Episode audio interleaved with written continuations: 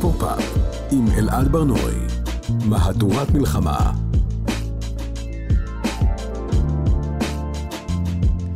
שלום, כאן תרבות, אתם על פופ-אפ, מהדורת מלחמה. אנחנו בשידור חי ב-105.3, ב-104.9 FM, ניתן להזין לנו גם כהסכת, באתר של כאן, ביישומון של כאן, וביישומוני המוזיקה וההסכתים השונים. איתי באולפן מפיקת התוכנית טל ניסן, לצידה טכנאי השידור גיא בן וייס, שלום לכם, אני אלעד ברנועי, בואו נתחיל.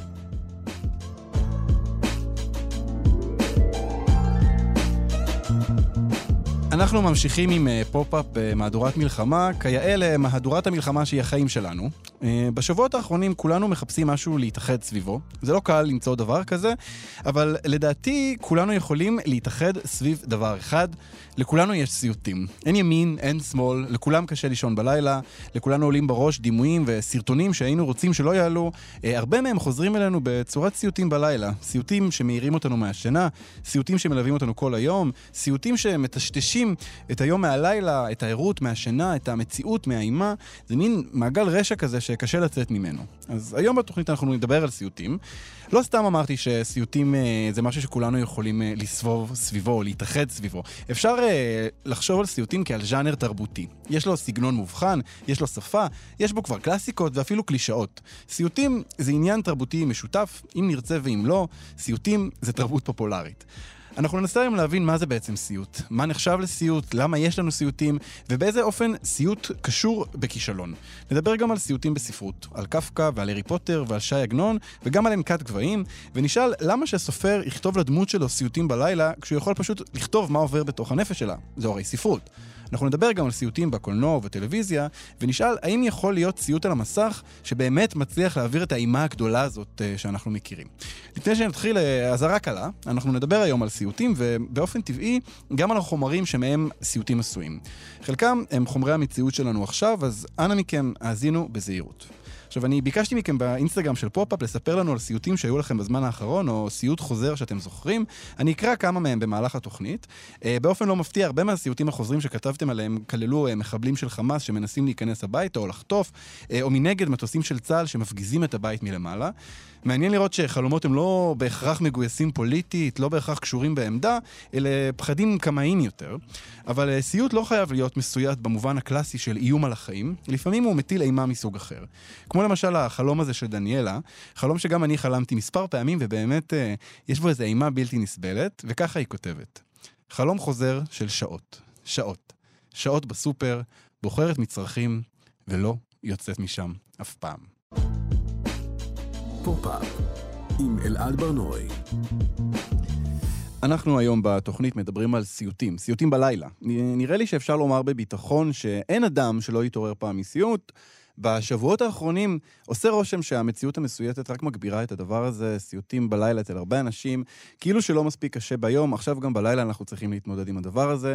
סיוטים הם כמובן דבר שקורה קודם כל בנפש, וכדי לעזור לנו להבין מה קורה שם ולמה, איתנו עמוס פריבס, פסיכולוג קליני ממכון שריג, השירות הפסיכולוגי במכללה למינהל ובעל מדור בעיתון הארץ. שלום עמוס. מה העניינים? בסדר גמור. עמוס, אה, יש לי שאלה, יש הגדרה קלינית למילה סיוט? כלומר, סיוט זה דבר קליני או שזה מין פרשנות לחלום מפחיד? שאלה טובה. בוא נגיד ככה, דווקא יש הבחנה שהיא, שהיא קלינית, שיש כמה הבחנות קליניות. יש את ההבחנה הפסיכיאטרית, יש כאילו night terror וזה שזה סדרתי וכו'. מה שיותר מעניין בעיניי, זה הבחנה שעושה פסיכולוג אמריקאי בשם אוגדן בין חלום לסיוט. הוא אומר, חלום רע זה חלום רע. אבל הסיוט שבתוכו אנחנו, אנחנו כולנו חיים כרגע, הוא כותב, יש לו מאמר שקורא לו על אי היכולת לחלום. Mm. סיוט, נכון, יש את הקטע שאתה מתעורר מסיוט, נכון. שאתה כאילו צורח ועד שינה נשברת, או שאתה הולך כל היום והסיוט מלווה אותך, הוא מדבר על סיוט כחוסר היכולת שלנו לחלום את המציאות. כאילו, אם החלום הוא עוד דרך לאבד, בעין, את מה שעובר עלינו, אז הסיוט מייצג את הכישלון שלנו לאבד את מה שעובר עלינו אפילו בשינה. הוא שובר את השינה, הוא הופך להיות אימה אמיתית, הוא מלווה אותנו, אנחנו קמים ואנחנו לא יודעים אם קמנו או...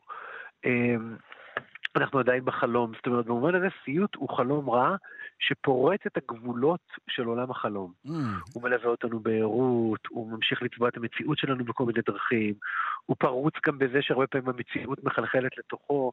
זאת אומרת, הוא, הוא מייצג איזה מצב שבו אנחנו קצת, המחיצות שלנו קצת מתערערות, שקצת אה, נחדרנו. כלומר, חלום לא אמור לקחת חלק כל כך משמעותי אצלנו, נכון? הוא אמור להיות לצד החיים, לא לשבור את ה... כמו שקראת לזה, ממש לשבור את המציאות שלנו ברמה כזו. שאנחנו לא- לא יודעים איפה אנחנו כל כך. זאת שאלה מע- מעניינת. אתה יודע, בזמן, ה... כשהפסיכולוגיה התחילה, בשנים הראשונות מאוד שמו לב על, ה... על, ה... על התוכן של החלומות. יש המון המון המון ספרים על זה, עד היום יש את זה, אבל אתה יודע, כן. חלמת על נחש, חלמת על אה, נעליים, חלמת על קוף, חלמת על מים, אבל היום מה שמעניין פסיכולוגים יותר זה היכולת של אדם לחלום, גם בערות וגם בשינה. זאת אומרת, לחלום זה פונקציה של הנפש, זה דרך לחשוב על עצמנו, זה דרך להיות עם עצמנו, זה דרך לאבד דברים. וסיוטים במובן הזה מייצגים את החוסר, כמו אנשים פוסט-טראומה שיש להם בעיות שינה, את אי היכולת שלנו לחלום. אבל למה זה אי יכולת בעצם? לי זה נשמע כמו יכולת גבוהה יותר. החלום, הסיוטים, אני זוכר אותם יותר טוב, הם נכון, לא- מפורטים. אבל בוא נגיד שאם החלום, החלום הוא ניסיון לאבד דברים או להשאיר אותם בפנים, זה כמו, זה כמו שאתה תזכור יותר טוב ארוחה שאחרי קטע, אבל זה לא אומר שאכלת יותר טוב, סליחה על הזה. זה כאילו זה משהו ששובר את כל המחסומים. על האנשים בכלל קשה לחלום עכשיו, קשה לחלום על העתיד, קשה לחלום בעתיד. נכון. משהו בפונקציה של החלימה, המציאות פורצת אותה. אתה יודע, יש משפט שאני מאוד אוהב, גם כתבתי עליו הרבה, של אבידן, שהוא אומר, אה, התחבושות היו אדוקות, והפצעים פרצו אותם בשאגות חדות. זאת אומרת, אנחנו בתקופה כזאת שכל הפלסטרים שלנו, וגם התחבושות היותר מתוחכמות, נפתחות. חלק מזה גם נשפך לנו לתוך הסיוטים. אז החלומות הם בעצם אמורים להיות, אה, אמרת תחבושות ואני אמשיך עם זה קצת, זה אמור להיות איזה מין מקום כזה אה, שאנחנו יכולים לאבד בו דברים, נכון? אה, ומה בעצם, מה בעצם החל- הסיוט בהקשר הזה? זה דברים שהם, שהם הם כל כך נוראים שאנחנו לא מצליחים לאבד אותם? כן, אפשר להגיד, כי אתה יודע, יש כל כך הרבה תיאוריות על חלומות וכל כך הרבה דיבורים על זה. בעצם, אתה יודע, כשמדברים על משהו כל כך הרבה, זה תמיד כי לא יודעים עליו מספיק. אבל בגדול, כן, יש כל מיני מחקרים שמראים שאנשים אה, פותרים בעיות בחלומות. אתה יודע שהחלום יש לו תפקיד בפתרון בעיות. המחקרים הם מאוד מצומצמים, אבל הם אומרים משהו על התפקיד של החלום. אתה יודע, שנותנים למישהו בעיה, ואז הוא חולם עליה, וכאן פתרון. ו- והסיוט מייצג איזושהי, איזושהי אינפורמציה שאנחנו מנסים רגע לספוג אותה איכשהו לתוך הסיפור שלנו, לתוך, לספוג את היום פנימה לתוך הנפש, ואנחנו לא מצליחים. עכשיו, אתה יודע, אני כן אגיד משהו אקטואלי קצת, שהסיוטים של התקופה הזאת הם כפולים, כי דיברו לא מזמן עם הבכירים של החמאס בניו יורק טיימס, הם אמרו שהם התכוונו ליצור ליהודים סיוטים. וואו. זאת אומרת שממש היו שם הוראות להתעלל בגופות וזה, כי יש לנו גם, אה, יש גם עולם דימויים קולקטיבי. אתה יודע, זה לא במקרה שהרבה מהסיוטים יש להם אה, מבנה דומה. יש תכנים נפשיים שבאופן מסורתי קשה לנו לעכל. אתה יודע, כל הסרטי אימה, יש שם, נכון, בן אדם שהוא בבית מלון, או נכון. בבית, או במקום בטוח, ומתחת לפני השטח רוכש משהו. נגיד, ברוב הסרטי אימה אין מלחמה, אלא יש משהו שקט. משהו ביתי מיני- כזה. בדיוק, העל ביתי כזה. יש לנו כל מיני מבנים של סיוטים, שזה תכנים שקשה לנו לעכל. ומה שעשו החמאס באותו יום, הם ניסו בכוח לתפעל את הדברים האלה, הם ניסו בכוח לעורר חרדה, טרור. זה שהם נכנסו לבתים, כל העריפת ראשים, כל... הרבה מהדברים האלה נועדו בכוונה כדי ליצור לנו סיוטים. זאת אומרת, לתקשר עם המערכת של הסמלים של האימה שגם ככה יש לנו, ובגלל זה באמת, אתה יודע, יש כל מיני פסיכולוגים, כאילו לא לראות סרטונים וזה, אבל זה, זה נכון. זה נכון כי חלק מהמטרה המפורשת של המתקפה הזאת הייתה, אנחנו רוצים ליצור לכם סיוטים, בשביל אנחנו נצ- נצלם את עצמנו נכנסים לבתים. בעצם הכניסה לבתים זה כמו. זה, כמו, זה כמו המפלצת שמתחת למיטה, נכון? זה כאילו הדבר שהוא בול. במקום הכי בטוח, והוא הכי נכון. מפחיד שיש בעולם. נכון, נכון, כי אתה יודע, אז בסרטי אקשן אנשים יורים אחד בשני, בסרטי אימה, שלושת רבעי מהסרט לא קורה כלום, יש רק קולות מוזרים מתוך ארון הבגדים. נכון. נכון, כי, רוצח סדרתי זה לא מה שמופיע לנו בחלומות, נכון? אנחנו נראה, אפילו אני חושב על סיוט ברחוב אלם ועל פרדי קרוגר, מה שמפחיד כאן זה שהפנים המעוותים שלו, הקשר שלו לילדות, נכון? הוא מגיע תמיד לילדים.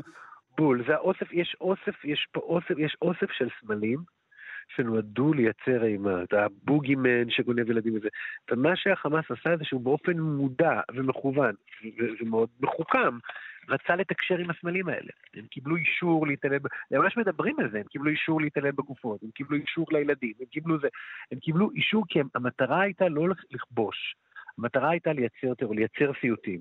ואז זה בעצם, זה חומרים שהמטרה שלהם היא לייצר סיוטים. מתכתבת עם ה... להיכנס לבתים, באמת כריתות איברים, כל הדברים האלה שבאמת מאוד מפעילים אגב את האימה. אבל מה, מה זה האוסף של הסמלים האלה? מאיפה הם הגיעו לנו? למה אלה הדברים שהפכו להיות? זאת שאלת, אה, לא יודע, מיליון, לא יודע מה מיליון, מה מיליון הזלוטי. זו שאלה קשה, מאיפה הסמלים האלה הגיעו. אתה יודע, בגדול הם הגיעו. אז יש שאלה אם הם הגיעו מאוסף של חוויות ילדות שלנו. אה, יונג, פסיכולוג מאוד מאוד ידוע, אמר שיש לא מודע קולקטיבי, השאלה אם זה מורשת גנטית, יש עכשיו מחקרים דווקא רציניים של אנשים מאוד לא רומנטיים, שמראים שבני אדם מפחדים מנחשים באופן כמעט מולד, שחושבים שאולי אה, אה, באיזושהי תקופה בהתפתחות שלנו אז אה, נחשים אה, רדפו אותנו. כן, בספר אה, בראשית, עמוס. כן, כן, כן, לא, אתה יודע, אז הדבר, סליחה, אתה אומר, זה בעידן הזה, מה אתה ברבולוציה? כן. אבל, כן, אבל, אבל, זה נכון, נגיד, מראים איך במיתולוגיה האכדית, בספר בראשית, ובמיתולוגיה המצרית, במיתולוגיה היוונית, תמיד יש נחש. אז אומרים, למה בני אדם תמיד כל כך עסוקים בנחשים? כנראה יש איזה משהו. כנראה שיש לנו איזו תשתית שקשורה להתפתחות שלנו, שזה אוסף של סמלים שמעוררים בנו אימה, ושאתה יודע, באנגלית יש את הדבר הזה, יש ממש ביטוי, The stuff that nightmares are made of. כאילו לעבוד עם החומר שממנו עשויים סיוטים. כן. ולצערי הרב, אנחנו בתוך אה, מלחמה שהסיוטים זה לא תוצר לוואי שלה, זה, זה חלק מתורות הלחימה. זה איך לייצר סיוטים, איך לייצר דימויים. עכשיו, יש, יש נגיד מחקר לגבי זה שחברה שלמה באותו זמן כולם חווים, או הרבה אנשים חווים סיוטים קצת כמו שעכשיו יש, שבזמן מלחמה למשל, יש יותר דיווחים על הדברים האלה? יש, יש, אה, אני לא יודע אם לקרוא לזה מחקר, יש דבר כזה, יש אפילו ב, ב, בישראל, יש כל מיני uh, מעגלים של חלימה קולקטיבית. יש איזה ניסיון מאוד מגניב לבדוק דברים כאלה, אין לזה תוצאות חד משמעיות, אבל למשל סתם אני, היה חוקר שהוא לקח את כל החלומות, הרי ב, לפני העלייה של היטלר, אה, היו המון, דווקא היה פסיכואנליזה, הייתה מאוד באופנה, נכון. פרויד וכל זה. אז זה חוקר שלקח את כל החלומות של מטופלים, מהתקופה שלפני עליית הנאציזם, ונסה לראות בהם איזה משהו קולקטיבי. זאת אומרת, האם הם הגיבו לאיזו מציאות חברתית חוץ מהאופי של הבן אדם. יש הרבה מחשבות על זה שאולי יש גם בתוך החלימה איזו אמירה קולקטיבית על המציאות. אני חושב שבישראל, נגיד, כרגע זה מאוד ברור, אבל יש לזה גם הסבר מאוד פשוט. אנחנו כולנו חשופים לאותם דימויים כל יום, וחלק, עם כל המיסטיקה של חלומות וזה, בכל זאת יש שם גם איזה היבט של חומרים היום-יום נכנסים לחלום, בגלל שכולנו נחשפים לאותו יום-יום, אבל יש לנו חלומות דומים. אם אני רגע מתרחק מה, מהיום-יום הישראלי עכשיו, אה, יש באמת, אמרת מקודם, את, הדברים האלה שחוזרים בחלומות שהם לאו דווקא הם, הם אה, מפלצות, הם לאו דווקא אה, סכנת חיים, דברים כמו השיניים שנופלות, נפילה, נכון. שלא מצליחים ללכת. אתה ערום בבית ספר. כן. כן. אמ, אז הדברים האלה, אתה יודע, הרבה פעמים אומרים, אני מכיר שאומרים, אה, זה אומר שככה וככה, וזה אומר שככה וככה. יש באמת בסיס לסוג הזה של פרשנות חלומות? בוא נחזיר את ה... כן, אה, לא יודע, בוא נחזיר את הביטוי האהוב מהאייטי, ועכשיו אני חוזר גם הביטוי חרגיל, נכון? בעקבות המצב. אז בוא נחזיר את הביטוי גם אה, חצי קלאץ'. כאילו, זה נכון ולא נכון. כלומר, קודם כל, יש חלומות קולקטיביים, ויש הרבה מחשבות על המשמעות המיתולוגית שלהם. כלומר, כשאתה חולם חלום שמהדהד בהמון חלומות אחרים, שמהדהד בהמון מיתולוגיות, זה כן הגיוני לחשוב שיש שם איזה גרעין אנושי קולקטיבי שהוא גם בחוויה שלך. שאומר סירוס, ששיניים מייצגות תוקפנות, שאתה מרגיש, יש כל כך הרבה אנשים שחולמים שהם אה, אה, מאבדים שיניים, וכל כך הרבה אה, התייחסות תרבותית לשיניים, שכנראה אפשר להגיד שאדם שמאבד שיניים בחלום כן מתמודד עם חוויות כאלה וכאלה. Mm. אבל במקביל, יש תמיד לחלום גוון אישי, לכן בטיפול צריך כדאי להיזהר מזה. Mm. אתה יודע, כי חלום של אדם שמאבד שיניים, אה, אם לאבא שלו אין שיניים, או חלום של אדם שמאבד שיניים כשאימא שלו היא שיננית, זה לא תמיד אותו דבר, זה לא תמיד אותם שיניים. למרות שכן יש איזה גרעין קולקטיבי שאי אפשר להתכחש אליו בחלומות הקלאסיים האלה. כן. כי אתם חוזרים שוב ושוב. עמוס, אם אנחנו מדברים על טיפול, אז אה, אמרת מקודם שיש אה, עיסוק ביכולת לחלום, נכון? אז נגיד היום אה, אדם מגיע לטיפול ומספר על סיוט שהיה לו, המטפל יתמקד יותר באופן שבו הוא מספר את הסיוט, יותר מאשר הדברים עצמם, יותר מאשר ההיבט הכמעט מיסטי שיש ל"על מה חלמתי"? קודם כל, קודם כל יש כל מיני מטפלים שהתמקדו בכל מיני, אני חושב שמטפלים יעשים גם וגם. אני חושב שזה כמו, תחשוב על זה שסיוט הוא כמו, לא יודע מה, שיחה של בן אדם עם עצמו, אתה כאילו רואה סרט. אז אתה גם מתייחס לסרט עצמו, ואתה גם מתייחס לבחירות, כי מה שמעניין אותך זה הבמאי במקרה הזה, לבחירות של הבמאי, למה הוא בחר למקם את זה ולא את זה. אתה גם מתייחס למה שהוא אומר וגם לדקדוק. Mm. איך הוא מדבר על החלום, איך הוא מציג את החלום, כמה מפורט החלום, כמה תנועה יש בחלום. אתה מתייחס גם למבנה וגם לתוכן, גם וגם. אתה יודע, עמוס, נגיד אני חושב על, על, על האופן שבו אה, סיוטים מיוצגים. אני, אני רגע מניח בצד את העניין של סרטי אימה, ואני חושב על, ה, על הסצנה הקבועה הזו של, אה, של אדם שמתעורר רגע מסיוט. זה, זה כמעט תמיד מאוד ליטרלי, זה, זה סיוט על, על משהו שהוא מפחד שיקרה, נכון? עכשיו, הרבה פעמים בחלומות זה באמת לא ככה. הרבה פעמים אנחנו קמים ואנחנו אפילו לא מבינים למה הדבר הזה אה, הפחיד אותנו. זה כמו מין אווירה כזאת. גם שם, גם, גם, גם בחלומות האלה, האלה זה, זה כישלון לחלום? לא, לא, קודם כל רוב החלום חלום הוא הצלחה לחלום. הכישלון לחלום הוא חלום שאתה מתעורר ממנו באמצע, mm. כי אתה לא יכול יותר לחלום אותו. או חלום שמלווה אותך ביומיום, כי הוא... כי... כי זאת אומרת, אם אנחנו מגדירים סיוט כחלום רע שיש לו השפעה פולשנית, או מטלטלת, כי יש חלומות רעים שהם יכולים, אפשר להיות מוגדרים כסיוטים, אבל הם עכשיו, החלום הזה של האווירה לא, אני חושב שזה חלום רגיל. זה, מה זה רגיל? הרבה פעמים בחלומות, התגובה הרגשית שלנו והדבר שמופיע, דווקא זה מקום מאוד מעניין. הוא קורא משהו מאוד קטן ואנחנו שמחים בו. או קורה משהו שאנחנו אמורים להיות נורא נורא עצובים ממנו ואנחנו אדישים אליו. כן. דווקא המקומות האלה הם מקומות שבאמת, הם מעידות, מעידים על היכולת לחלום.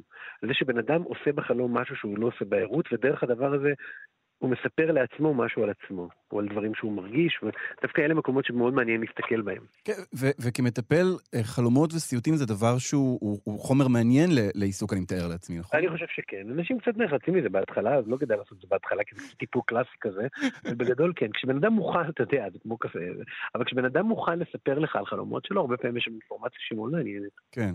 אה, עמוס, לסיום, אני רוצה לשאול אותך, עכשיו אנחנו, אה, כאמור, הרבה מאיתנו חולמים בלילה, חלומות מפחידים, סיוטים. סיוטים. יש לך איזושהי עצה, נגיד קמתי עכשיו מסיוט, אה, נגיד אני לא רוצה לישון עם סיוטים, יש לך איזושהי עצה כלשהי ב- בלפני ואחרי של, ה- של הדבר הזה? תראה, שאלה טובה, יש כל מיני טכניקות שהן טכניקות מאוד אה, בנאליות, אבל הן יכולות לעבוד.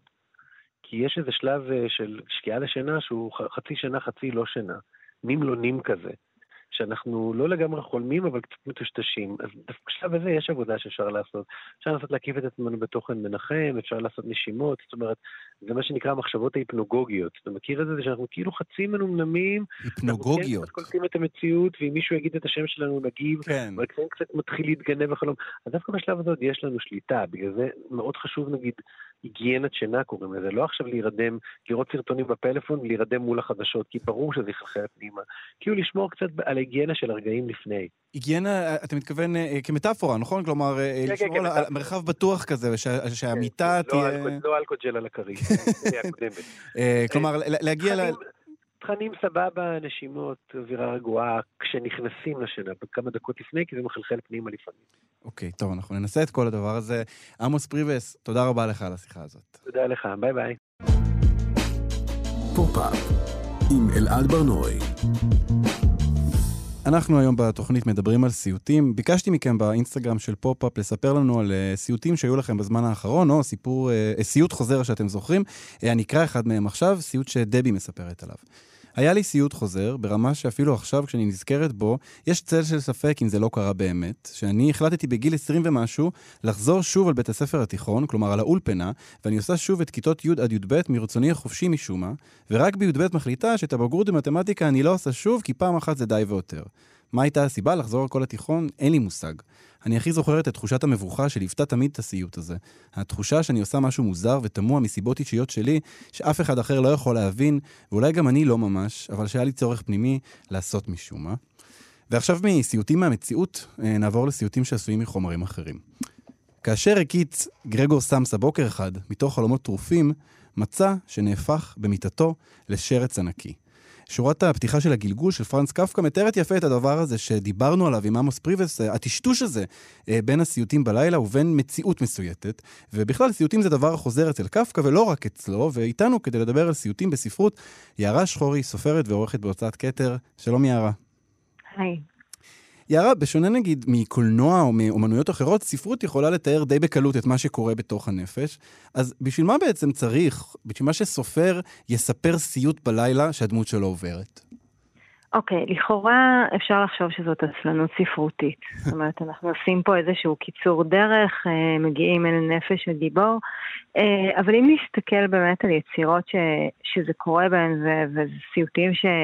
אנחנו קוראים אותם כאילו הם היו שלנו, אנחנו מבינים שזה משרת עוד, עוד משהו, עוד נדבך. הרבה פעמים נדמה שהסופר או הסופרת קושרים קשר איתנו הקוראים ומספרים לנו משהו שהדמות עוד לא מודעת אליו. אמ, ולא סתם תכף יצוץ פה פרויד, ואז אה, גם הסופר, נניח שזה עגנון, סופר, אולי הסופר העברי שהשתמש יותר מכל בחלומות, ביצירות שלו, וגם בתוך היצירות גם אה, אה, היה עסוק בלנגח את פרויד ולהגיד, לא רק שהוא לא קרא את פרויד, גם הוא ממש מסרב לכל פרשנות כזאת. לסיוטים יש, ולחלומות בכלל, יש מסורת יהודית, מסורת אחרת. Mm. אה, כן, אבל אנחנו, אבל ללא ספק ביתר שאת, מרגע שיש לנו את אה, אה, פרשנות החלום של פרויד, שהגיע כמו... הוא עצמו משווה את עצמו למגפה, משהו כשהוא נוסע לארצות הברית. אה, אז אה, המגפה פושה ביתר שאת גם בתוך הספרות. ואז, ואז כולם בעצם אה, מאמצים, אז, אז מה בעצם ההבדל נגיד בין המסורת היהודית שעגנון נשען עליה ובין פרשנות החלום של פרויד? אוי, זו שאלה קשה. גם, בוא נזכור ש, שגם פרויד צמח גם משם, כן? אז אפשר לחשוב על שניים שמתקוטטים בסופו של דבר בבית מדרש.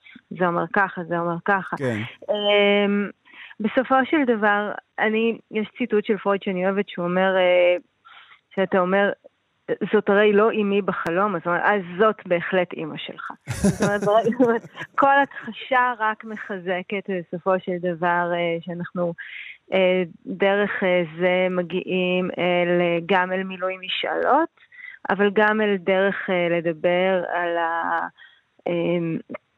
על, על מאוויים כמוסים. בספרות הרבה פעמים אנחנו נראה ש, שהחלום זאת גם דרך לקדם את העלילה. כן. או במקרה של קפקא, איתו התחלת, גם אנחנו רואים פה את מה שדיברת עליו, על הטשטוש בין המציאות לחלום, הרגע זה שבעצם אולי עדיף לישון, כי המציאות יותר מסויטת. Mm. Uh, וגם uh, אני חושבת שהסיוט הגדול, או אחד הסיוטים אצל קפקא, זה הנורמליות שבה הדברים uh, מתקבלים. כלומר, ש- שאף אחד לא מתרגש מזה שדברים נוראים ומוזרים קורים. כן, כל עוד המרק מוגש בזמן, הכל בסדר, וזאת אומרת, האכזריות היא חלק מסדר היום, וההתעלמות ממנה היא היא חלק, אה, היא חלק מהעולם גם לפני שאדם קם ונהפך לשרץ. Mm. אמ, בעצם יש איזה, אה, אני יכול להבין את, ה, את ההתנגדות אה, של עגנון, שהוא רוצה אולי לחשוב על עצמו כ, כסופר, ולא אה, להיות מחויב ל, לנורמות פסיכולוגיות, שבעצם גם אולי באיזשהו מקום הסיוטים של הדמות, זה הלא מודע של הסופר, והוא רוצה לבוא ולהגיד, לא, זה החופש האומנותי שלי, זה מה שאני מספר, וזה לא קשור למה שפרויד אומר על אימא שלו. בעיקר כי אנחנו גם לא נחשוב שהגיבור הוא בהכרח, אה, הוא בהכרח עגנון. זאת אומרת, אה, כל הגיבורים הם אולי, כמו שכל הדמויות בחלום הם אנחנו, אז אולי גם כל הגיבורים ביצירה הם איזושהי השתקפות של היוצר, אם אנחנו ממש רוצים למתוח את זה עד הסוף. אבל אה, זה, אני לא, לא חושבת ש, שבהכרח... אם, אם נחשוב למשל על הנובלה עד הנה, שעגנון כותב בתקופת מלחמת העולם השנייה והגיבור שלו נמצא במלחמת העולם הראשונה, הוא בגרמניה, וזה אדם שאין לו מקום. הוא הולך ומחפש מקום, בעצם הוא מחפש ספרות עברית בתוך מציאות שנהיית דומה יותר ויותר לקטסטרופה, ואין לו מקום ללון, הוא מגיע לפונדק, מעבירים אותו שם מחדר לחדר, בסוף נותנים לו לישון באמבטיה. וכשהוא נרדם באמבטיה, אה, הוא חולם שמישהו בא לקראתו והוא צריך להרוג אותו, קצת כמו בת יפתח, ומי בא לקראתו אם לא הוא עצמו. Mm. זאת אומרת, אז יש לנו כאן את מוטיב הכפיל, שכמובן, שגם פרויד מדבר עליו אה, לא מעט, אבל, אבל באיזשהו אופן, אני לא חושבת, זאת אומרת, אני לא חושבת שעגנון השאיל כאן חלום של עצמו, גם אם נמצא קווי, קווי דמיון בין הגיבור לבין הסופר.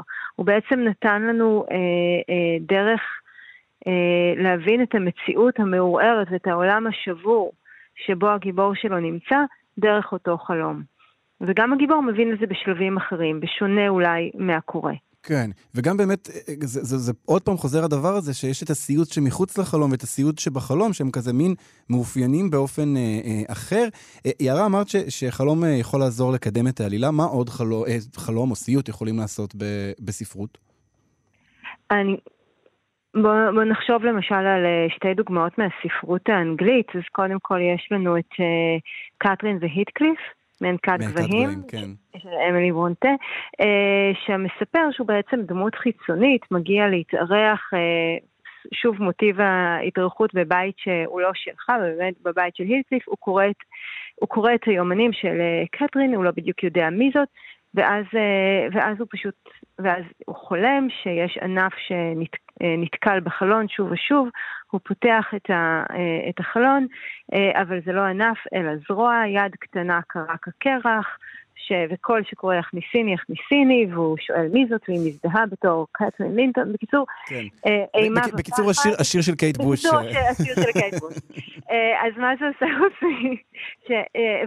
ובאמת, אני, זה ברור שהסיפור לא היה יכול להיות מסופר אילולא הדבר הזה. זאת אומרת, באותו רגע סקרנותו, אה, ניצתת, והוא אחר כך אה, מבקש מהמשרתת, מנלי, לספר לו את כל מה שקרה, גם אה, היטקליף מתקומם עליו, זאת אומרת, הכל בזכות אותו חלום, בכלל אנחנו מתוודעים לאותו סיפור שגיבוריו נעים בין חיים ובין מוות, כמו שהחלום הזה בעצם מצוי על, ה, על, על על, הק... על קו הגבול בין חיים ומוות, כן. וגם פרנקנשטיין של מרי שלי, mm. שאומרים שבכלל הוא נוצר בעקבות חלום שלה על, אה, על בתה המתה, כן. שהיא חוזרת לחיים, שהיא מצליחה להחיות אותה.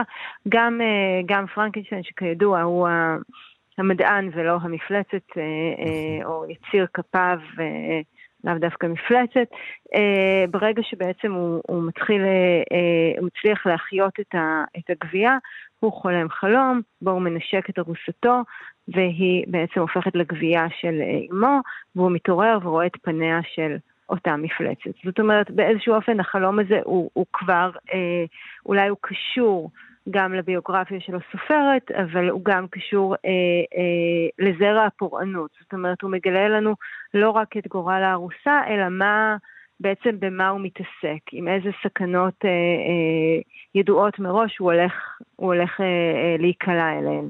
אז אה, אז זה מה שנקרא רמז מטרים, אבל כמה שלטים שלא יונפו שם, זה לא יגרום לגיבור לא לעשות מה שעליו לעשות. כן, טוב, זה, הרבה פעמים גם אנחנו מונפים בפנינו שלטים ואנחנו עדיין ממשיכים לעשות את מה שאנחנו עושים. ברור. יערה, לסיום, אני רוצה לשאול אותך על, על הארי פוטר, אה, כי שם כן. אה, יש, החלום הוא מאוד מרכזי, כי הוא, הוא ממש אמצעי שבו אה, הארי ווולדמורט, הם, הם נכנסים אחד ל, לראש של השני, זה ממש נכון. פיזי כמעט, ההשתלבות שלהם אחד בשני.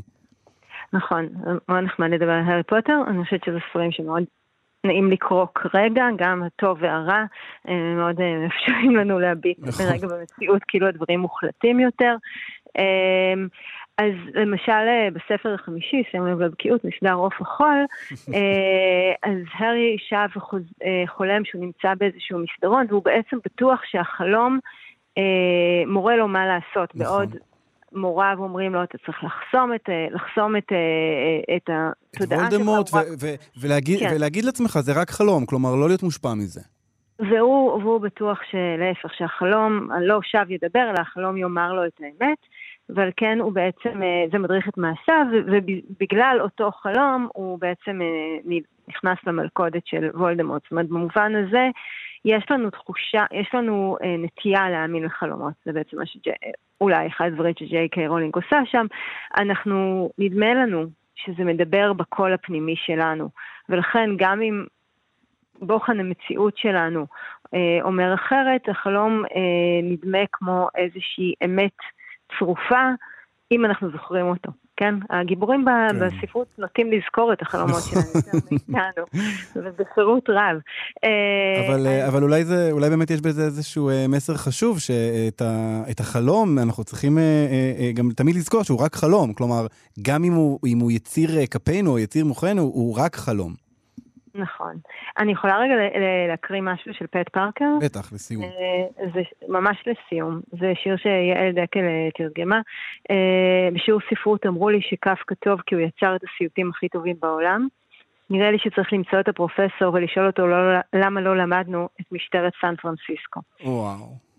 כן. וואו. טוב, כן, הסיוטים האמיתיים הם אה, באמת עשויים מחומרים אחרים. אה, יערה שחורי, אה, תודה רבה לך על השיחה הזאת. תודה, עד. להתראות. ביי. פופ-אפ עם אלעד בר-נוי. אנחנו היום בתוכנית מדברים על סיוטים. אני ביקשתי מכם באינסטגרם שלנו לספר לנו על סיוטים שהיו לכם בזמן האחרון, או סיוט חוזר שאתם זוכרים. אני אקרא שניים, אחד של ליאת. אני בשדה התעופה, בלי דרכון, לא מוצאת את הדרך, מאחרת לטיסה, אין לי זמן לנסוע הביתה, לא ארזתי. וגם uh, סיוט שכתב עליו תום. מאז שאני זוכר את עצמי, יש לי חלום או סיוט שאני חייב להיכנס לרכב או סירה או מטוס ולהשתמש בהם כדי לברוח, למרות שאני לא יודע איך להשתמש בהם. לשמחתי, אני תמיד מצליח. אגב, לחלום אף פעם אין התחלה או סוף, או אני לא יודע ממי או לאן אני בורח. אמ, אנחנו ממשיכים עם הקו הזה לקולנוע ולטלוויזיה, שמכל האומנויות אה, מנסים לדמות בצורה הכי ישירה את מה שאנחנו רואים לנגד עינינו כשאנחנו חולמים. אמ, וזה לא דבר קל, כי הנה, כמו שראינו עכשיו, זה אף פעם אין לזה אמצע, התחלה, סוף, זה מין בלבול כזה, ויכול להיות שיש איזה כישלון מובנה בניסיון הזה. אה, ומנגד, אולי הסיוטים שלנו, של בני זמננו, כבר עשויים בעצמם מחומרים קולנועיים. אנחנו נדבר עכשיו על הסיוטים של המסך עם זוהר אורבך, מבקר קולנוע וגם מגיש ההסכת בלוקבאסטר אצלנו בכאן תרבות. שלום זוהר. שלום אלעד. זוהר. זה אני, זוהר, הכניס אותי בחלון שלך. זוהר, בוא אה, אה, נחתוך ישר לשאלה, לשאלת מיליון הדולר. אפשר להצליח לייצג על המסך סיוט שיהיה מסויט כמו שאנחנו חולמים בלילה? כן, אבל אני חושב שהוא פשוט לא יהיה מפחיד כמו שאנחנו חושבים שהוא. הרי הלכה למעשה, אה, סרט, סיפור, באופן כללי, הוא עלילה עם רגשות, וחלום זה ההפך, חלום זה רגש עם עלילה, ולפעמים העלילה לא כל כך קיימת, לפעמים אתה בזמן אמת שם לב שיש עלילה, אבל כשאתה מנסה להיזכר בסיוט, בחלום, אתה לא זוכר מה בדיוק קרה ומה הוביל לדבר, בגלל שלא היה איזשהו רצף. כי אתה, אתה מנסה, יש את הדבר הזה, שאנחנו מנסים לספר למישהו, אמר חלמנו, ואז אתה אומר, ואז הלכתי, ופתאום אני לא שם, אני בשדה, ואז אני בכלל נמצא בזמן אחר, במקום, כלומר, חוסר היכולת לספר את הסיפור, אי הקוהרנטיות שלו, זה חלק ממה שמסויט בו, אבל בסופו של דבר, כשאני יושב על המסך, זה חייב להיות באיזושהי מידה קוהרנטי, כי הנה, אני יושב ורואה את זה כאן. אז העניין הוא שהייתה תקופה ארוכה מאוד אפילו, לאורך רוב שנות הקולנוע, שחלומות לא נראו כמו חלומות. חלומות היו בעצם התירוץ לפעמים הם היו תירוץ פשוט לסיים את הסיפור בלי, בלי איזשהו סיום חד משמעי. למשל, הקוסם ארץ עוץ. כן. הסתיים בזה שדורותי בעצם חלמה את הכל. הקבינט של דוקטור קליגרי, גם, הסתיים בזה שהכל היה חלום. העונה התשיעית של דאלאס הסתיימה בזה שהתגלה שכל העונה הייתה חלום, ובעצם חזרנו לעונה השמינית. למה? בגלל שההפקה הצליחה לסגור חוזה עם שחקן שכבר פרש, השחקן, הדמות שלו כבר מתה, אז הם היו צריכים להביא תירוץ לזה שהוא מופיע במקלחת של הגיבורה. הם לא הצליחו למצוא תירוץ לזה שבעונה השמינית היה לה שיער קצר, ו- ובעונה התשיעית, כשהיא הקיצה מהחלום, היה לה שיער ארוך. לזה לא היה תירוץ כבר. אבל... זה, זה נשמע שבעצם החלומות הסיוטים הם, הם, הם משמשים לכסות על עצלנות אה, תסריטאית. ככה זה היה לתקופה ארוכה, עד שבאיזשהו שלב לצופים פשוט עלה. ועם הזמן, סיוטים וחלומות נראו הרבה יותר אה, מסויטים וחלומיים כמו שאנחנו מכירים אותם. אני חושב שאחד אחד הבמאים הכי חשובים בדרך לזה היה דיוויד לינץ'. דיוויד לינץ' באיזשהו שלב, מהר מאוד, בעצם כל הקריירה שלו, נראית לפעמים כמו ניסיון להביא את ההיגיון החלומי, את ההיגיון המסויט, אל המסך. נכון. זה הדוג, הדוגמה הכי מפורסמת כמובן היא טווין פיקס, שם לאחת הדמויות ממש יש catchphrase, יש משפט קבוע, נתראה בסיוטיי. צריך גם להגיד שהסרטים עצמם שלו, גם כשהדמות עצמה אינה חולמת, אתה כל הזמן לא בטוח איפה אתה נמצא. אה, אני חושב על קטיפה כחולה, על מלהולנד דרייב, זה סרטים שאני כצופה, אה, מאתגרים אותי כי, כי, הם, כי הם באמת מנסים להיאבק בקוהרנטיות הזאת של המציאות היומיומית. הסרטים של דיוויד לינץ', בעצם המטרה שלהם זה להוכיח, להגיד מראש, חוקים זה משהו שלא, שלא קיים מלכתחילה. ואם אתם מחפשים אותם, אז אל תחפשו אותם אצלי בסרטים. כי אצלי בסרטים אנחנו על ההיגיון של התודעה, ולתודעה לפעמים אין היגיון. Mm. וזה לפעמים מה שכל כך מפחיד בה. עכשיו, יש גם סרטים הרבה יותר מיינסטרימים שהלכו לפי, לפי הסכמה הזאת, שנתנו לדמויות שלהם לח, לחלום ולהגיע לאיזשהם סיוטים שהם לא, שהם לא נראים כמו עלילה אמיתית. למשל, הסיוט הכי איקוני בקולנוע, לפחות בעיניי, זה הסיוט של שרה קונור, בשליחות קטלנית 2. פעם זה היה פשוט סצנת אקשן מאוד מלחיצה, והיום זה משהו שצריך לתת לו לצוף, למאזין הישראלי אזהרת טריגר לפני שרק מדברים עליו.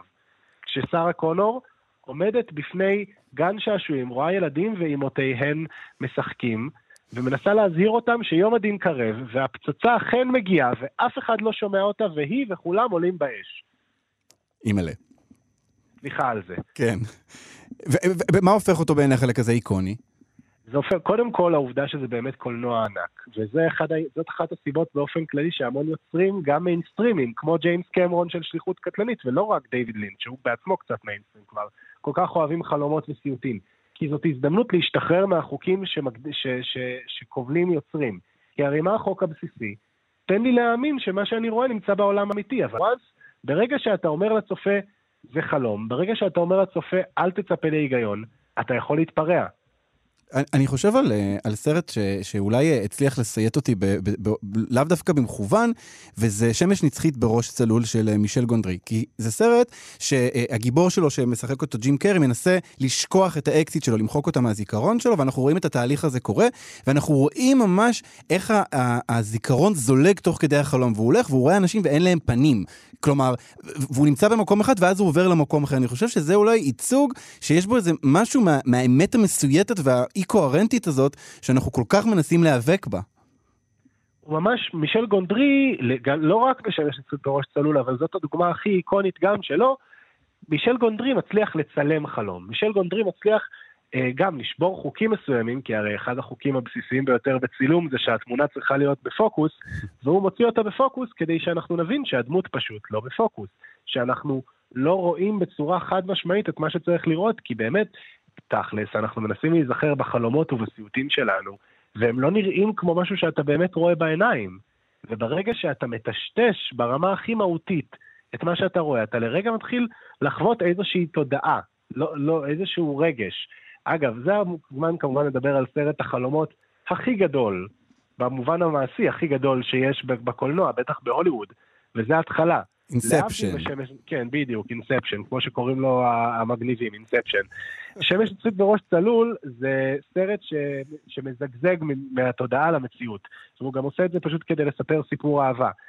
Inception מנסה ממש להתייחס לחלומות כאל אה, השטח שבו, אנחנו, שבו הסרט מתרחש. כלומר, הסרט מתרחש בעולם שבו קיימת טכנולוגיה שמאפשרת לך לחדור לחלומו של האחר. נכון. הבעיה עם כריסטופר נולן, הבמאי, שלעומת מישל גונדרי, הוא לא סוריאליסט. הוא במאי מאוד אנליטי, הוא במאי מאוד כירורגי. אממ.